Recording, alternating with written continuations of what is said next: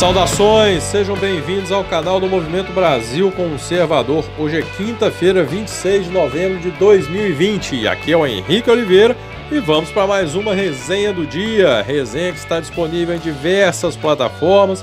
Você nos acompanha aí no Google Podcasts, Spotify, YouTube, também, claro, sempre na nossa querida Rádio Shockwave. Contamos aí com a audiência de todos vocês e para você que deseja se tornar um membro do Movimento Brasil Conservador, o que é muito importante para nos ajudar nessa caminhada, no nosso trabalho, nessa luta que nós estamos aí. Basta você acessar a descrição dos nossos vídeos, que lá você encontra todas as informações para isso, ok? Será um prazer inenarrável ter vocês conosco. E eu aproveito, claro, já que eu falei né, do Movimento Brasil Conservador, de se tornar um membro do Movimento Brasil Conservador, Falo também da importância de se colaborar, de se ajudar às iniciativas conservadoras, de se dar voz às iniciativas conservadoras. Eu cito aqui o canal do meu amigo Rodrigo Moller no YouTube, o canal dos meus amigos Anderson Santos, Maurício Costa, o Saia da Caverna também no YouTube, o jornal Vera Cruz, né, uma mídia eh, conservadora de fato. Então, pessoal, Vamos apoiar as mídias conservadoras, as iniciativas conservadoras. E quando a gente fala em apoio, é claro, o apoio financeiro é importante, é fundamental, sem dúvida. Mas muitas vezes a pessoa não pode dar esse apoio. Querem uma ajuda sensacional? Compartilhe o conteúdo. Faz aquela propaganda boca a boca. Olha, cara, tem um canal bacana ali no YouTube e tal. Isso já é uma ajuda fundamental, essa rede que é criada. Então todo mundo pode ajudar de uma forma ou de outra. Então, pessoal, vamos fortalecer os nossos, porque é fundamental. Enquanto isso, o trem vai apitando ao fundo aí. Eu sempre lembro disso, né? Estamos em Minas Gerais. e todo mundo sabe que o que mais tem em Minas Gerais é trem, né? Afinal, pra gente aqui, tudo é trem, né? Pega esse trem aqui, ó, caiu um trem aqui no meu pé. Dizem que o olho de um mineiro é o maior olho do mundo, né? Que a gente fala, ó, caiu um trem aqui no meu olho, né? Então, enfim. Pessoal, é... Pois é, né? É, é, é, eu, eu, eu, lembrando do que eu vou falar aqui agora, tem hora que até falta palavras, é, faltam né, palavras. Estamos diante de mais um possível estupro à Constituição Federal. Mais um. Né? Já foram tantos que o STF nos proporcionou. Por exemplo, aí, Celso de Mello inventando o crime de homofobia, né? rasgando a Constituição, passando por cima da competência do Legislativo. Aquele inquérito, o malfadado inquérito do STF, que é baseado num artigo do regimento interno que fala claramente que ele é válido para crimes cometidos dentro do STF, do espaço físico do STF. E o que, que eles fizeram? Decidiram que, na verdade, qualquer crime virtual pode ser considerado dentro do STF. Ou seja, se o cara está na, no banheiro da casa dele, soltando aquele famoso Barroso lá, né? E resolve escrever alguma coisa contra o STF. Para o STF, esse sujeito está dentro né, do tribunal. É, não preciso falar muita coisa. E agora vem essa questão da tese né, que autorizaria a eleição, a reeleição de Maia e Alcolumbre né, para a presidência, as presidências, né, respectivamente, do, da, da Câmara e do Senado. Ô, gente, olha, não tem nem muito o que falar. Esse, esse é um assunto daqueles que é tão claro, é tão indiscutível e que, assim, nos salta aos olhos. Gente, a Constituição, no seu artigo 57, parágrafo 4 ela é clara, ela é expressa, não dá margem para dúvida nenhuma quando ela diz que é vedada, é proibida a reeleição, a recondução do presidente, dos presidentes da Câmara ou do Senado dentro da mesma legislatura. O que significa isso? Traduzindo em um português claro, legislatura é o tempo do mandato, né? Por exemplo, 2018, 2022 teremos aquela ali, aquela legislatura. É proibido você ser, por exemplo, eleito em 2018 e dentro da mesma legislatura em 2020. Não tem dúvida. Não tem o que dizer, não tem o que questionar, não tem nada. Mas o STF está conseguindo dar um jeitinho de viabilizar a eleição de Maia e Alcolumbre. Gente, se isso tá lá, tem algum motivo. É, tem algum motivo.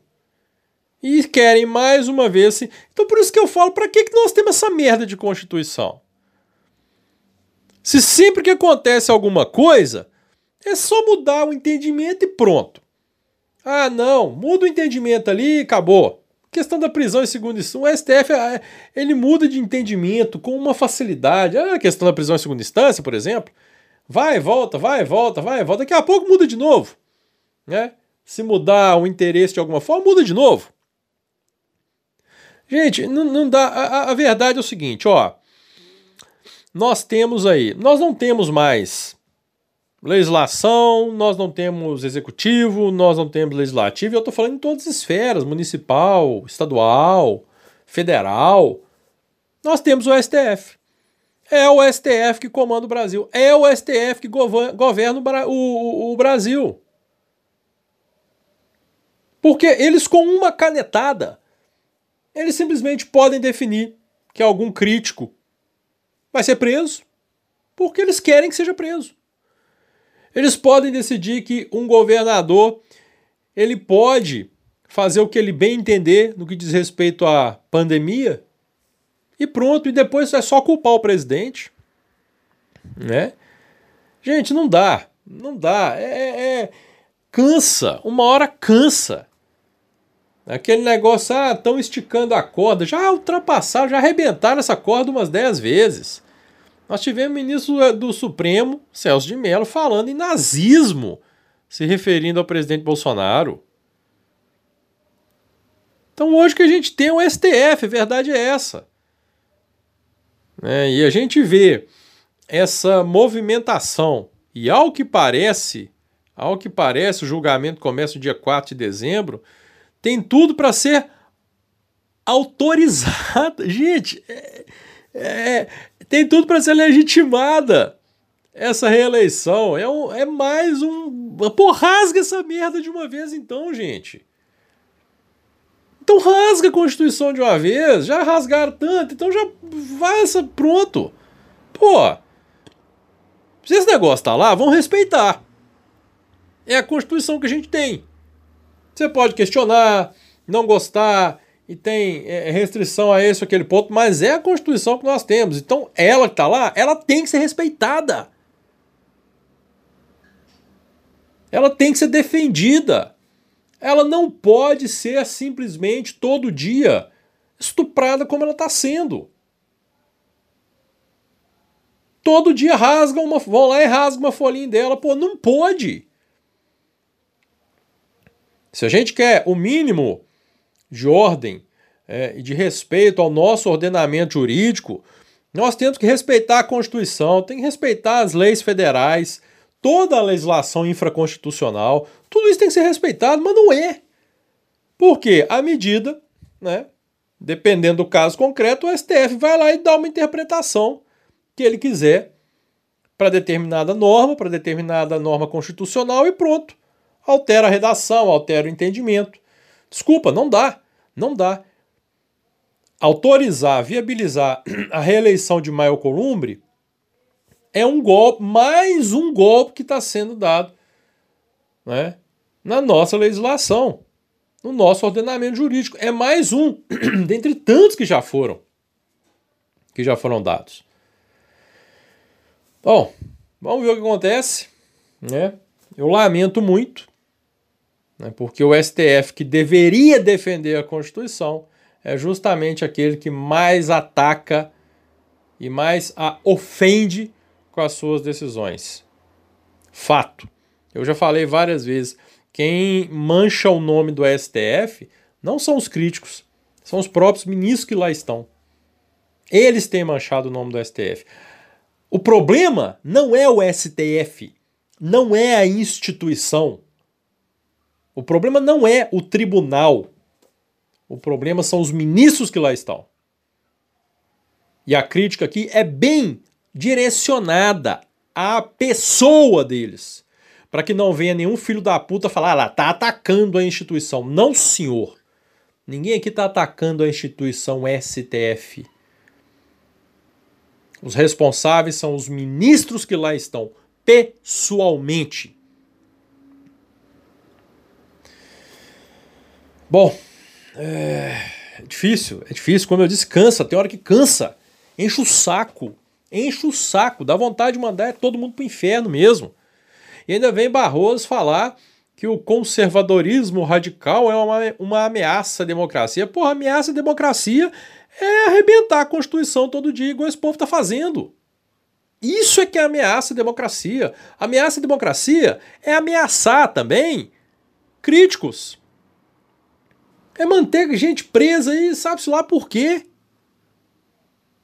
É comandar um inquérito absolutamente inconstitucional, simplesmente né, fazem uma votação lá para metamorfosear esse inquérito em constitucional, mas não adianta, gente.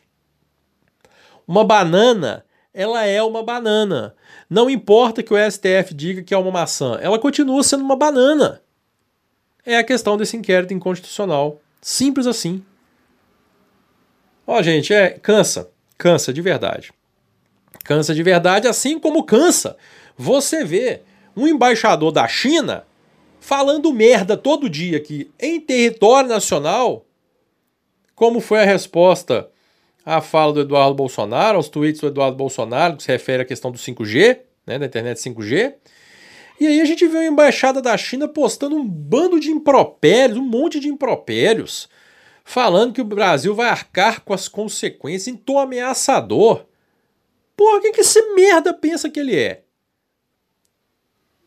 O cara tá dentro do Brasil e age de uma forma querendo censurar a gente. Olha, critique, se você gosta, não gosta da fala do Eduardo Bolsonaro, se você gosta. Cara, é outra história.